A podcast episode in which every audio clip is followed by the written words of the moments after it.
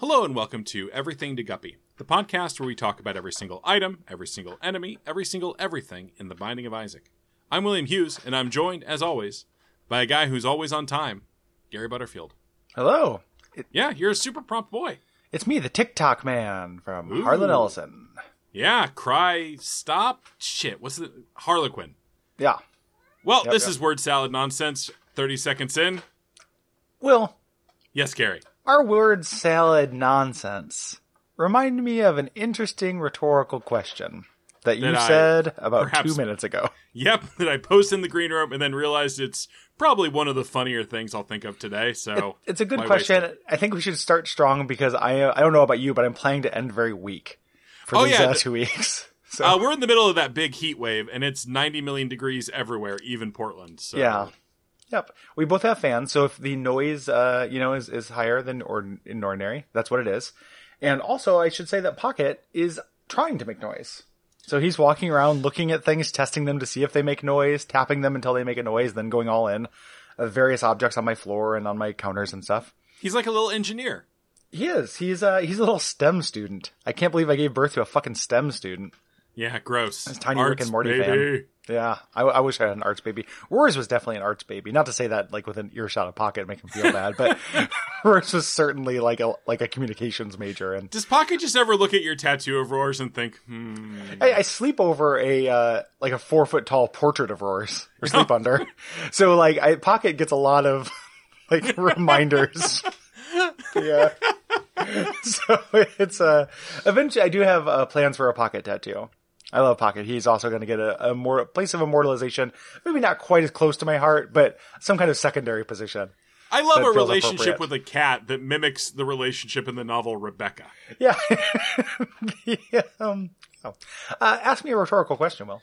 Sure, Gary. Uh, although this is, I do want an answer, so it's not strictly rhetorical. Oh yeah. I guess I guess rhetorical is not the right word. So it was just Fun. Mm-hmm. the 50th anniversary of the moon landing to really date the show. Gary, do you think the two of us Mm-hmm. would do more damage if we were placed up in the space shuttle or in ground control? All right. Uh, and the, the, the specifics of that question are important because if you're just asking which one I would prefer, Yes. I think I would prefer ground control because there's very little chance that we'd fuck it up bad enough that the space shuttle crashed back into ground control. I, I think it's possible that we would die, but I just feel like that the, the odds are against that. So as far as safety goes, I think we'd have the best chance of being alive to be shamed for the rest of yeah, our, sh- I, our short lives before we're executed by I want NASA to be very cops. yeah. I want to be very clear. We are not like two like Joker ass chuckle fucks like infiltrating to like bring this program down. Mm-mm. In this scenario, we are doing our best. Yeah, I would be. I would be trying very hard. That's Not the really to- depressing. Like, Jesus Christ, what's the? I, don't, I don't know. Retro rockets, fire retro rockets. The the oh no, like there'd be a lot of oh no. And in this scenario, also in my mind, it's extremely Lynchian, where Uh-huh. the other people who were there, like just kind of look at us uh, in disgust. oh yeah, You know, and and not in a, not to. And this is an interesting item, so I don't want to reawaken this, but the way that the other uh, the other people in Midsummer look at the boyfriend, where they're just kind of Yeah. like, ah, like you do not need to be here, and you won't be here for long. Like, yeah, you are not worth my time. yeah. Um, I don't and know. that's- I I don't. know. I think they are also relying on us, though. I think they like, like I like want the a lot of rest of, the questions. crew is all just like Jeremy Greer. Like, like it's, we a- was it's somebody else. yeah, not to doesn't know? invoke or no, not to invoke a segment I don't want to do today. Uh, but it's like if we quantum leaped into those bodies. Okay, got you, got you. So And they're like, like, we just we're- happen to be the the primary button pushers or Yeah, whatever like- the role is called. And like you know, they're trying to figure out like some sort of math, and like, where's Sub Commander Johnson? Oh, he's crying in the bathroom, saying, "I don't know why, God, why, why? I don't want to be the first man to kill astronauts." Wait, uh, uh, uh, Commander Johansson, why did you just tweet how to land a rocket? Are you trying to crowdsource this? Is this a joke? Oh, yeah, it's absolutely a joke, uh, sir. I just thought it would be funny. I'm sorry, I didn't mean to use the NASA account to tweet. Does anyone know how to land a rocket? so I feel like that would be us on the ground, right? And and I think we'd be relatively safe, except for from scorn and prosecution. Yeah, but it would be socially worse. Socially worse. In the air, there'd definitely be at least a third astronaut. Oh, right? At that least. poor fucker. That, poor That- Michael Collins. Yeah, and we'd be putting a lot of pressure on him and it, it, him or her. And if if uh if or they, if that person was uh you know they they were like the the, the co-pilot or whatever, Uh huh. and and we were uh, the primary pilots, that'd be really rough. But I think we could do that thing from The Simpsons and be like, listen, you know, um, I, you've been doing really great work lately. I think we're going to shadow you today Yeah, yeah. and uh and just step back and then like they would do a move and like look back like for approval very nervously and we could Mm-hmm. all we'd have to do is nod sagely and then or nod and then when they looked back at the display we'd look at each other like oh shit was that right and then i think we'd have like 50 50 odds Commander Johansson, uh, we need someone to operate the claw to retrieve some space debris from the telescope. uh actually i've got this uh, special report here on my iphone that uh that section of the mission has been canceled we just need to land soldier How many people you think we'd kill? um well in the in the uh if we went up i think the most likely answer is three like we Yeah. might crash into uh Yeah, orbit we but i would burn imagine up. us- it- we would burn up on reentry. Yeah, yeah, that's the thing is we'd be we'd be space junk. We might kill people in the future as we got dissolved into their rainwater. that's true. You know, like we might end up infecting an entire village with everything to guppy. I'd be a bad thing to drink. yeah, don't drink us. Um, and then in uh, Listeners, if there's one takeaway from this episode, yeah, don't drink don't, us. don't drink us. And then if we were on We are ground- not the good gamer girl bathwater. and then if we were on ground control, it would be you know so on, in the sky it's like we kill uh three plus on the ground three absolutely. Yeah, no, Three no, m- exactly three. exactly three. Um, I think that we that we would definitely kill three people. Um, but then you end up with the relative value of human life. Like, is an astronaut more valuable than just a you know somebody on ground control because they're like our brave heroes? You know, I think so, probably. yeah. So it's it's a little tricky. There's there's a moral calculus there that uh, I don't know that I'm prepared to do. Yeah. Yeah. So. Uh, yeah, I think if there's a moral to this episode, it's again, don't drink us, but also just don't quantum uh, leap us into anything that requires skills. Yeah, yeah, Yeah. Race car driver, that'd be bad. Yeah. And then don't make an HBO show, Chernobyl esque HBO show about us being quantum leaped into the the challenge, the, the men who did the Challenger. We noticed Um, something was wrong when Captain Johansson began just constantly consuming Pringles. Yeah. He, uh, and and you know and and, uh, we also uh, you know how do you how do you feel about you know we're being led away in handcuffs and like how do you feel about the Challenger disaster? It's like well we knew something was wrong when um, the rocket blew up into the water, uh, and um, the teacher died. Um. Carrie, are you suggesting that we caused the Challenger? Yeah, in a quantum leap. If it's good, we're going to quantum leap. We got a quanta. You know, we have to. It's a time leap. You know, so yeah, Challenger. I figure Yep. like that's probably what happened. Gary, you know what would be great? Hmm. If we were, could record one episode of this podcast that couldn't technically be labeled evidence. Yeah, yeah. I also I think it would be great if I could be funny without invoking national tragedies. Well, no, and those are the unfortunately, I funniest can't. things. Yeah, I, I just can't do it. Um, what item were you doing today, Will? We're doing stopwatch. Pretty good. Pretty Too interesting. good of an item for this much bullshit. yeah, and used to be uh just absolutely phenomenally broken. Yeah, completely broken. It, this is one of the rare times I'm like, yeah, they. Pr- it's probably good they fixed this. Yeah, probably a good uh, good nerf. So uh, it is a stopwatch. Uh, when you pick it up, it says, "Let's slow things down a bit." Uh, Isaac wears this stopwatch uh, just kind of crammed into his neck, which is he, not does, where you wear a he doesn't have stopwatch. a lot of torso space, no, that that's true. so it's also crammed into his crotch. It's simultaneously crammed into his crotch. And He his does have neck. like a neck crotch. He's like a He-Man, you know, like a specific He-Man neck crotch. Um, I'm and more of an Orco guy. Ah, Orko is weird. There's nothing under that. Like, um, the, uh, so he, uh, this guy, so Orko, he was He-Man's friend. Uh-huh. And I, I just got diverted into explaining a different thing. Orko, He-Man's friend. You explaining this one to me or Pocket? Uh, I am looking, I do have to keep a constant eye on him. Uh, he's relaxing now, but he's certainly luring me into a false sense of security. um, so it used to be that this would just slow every enemy in every room, every boss, everything was just slow except for you. You win. Have a good run. Yeah, phenomenally powerful. We have Now- talked about uh, slow before as being maybe the most effective thing you can do to enemies in this game. Monstro is so sad when he's perma slow. Yes. He just can sh- shoot crappy bullets at you and just jump in place. Uh, but now it only applies that incredibly overpowered effect uh, when you get hit. You only have to get hit once for it, so it makes all of the super bosses, you know, easy. It's so. It, and and to be fair, this is one of the hardest items to unlock in the game.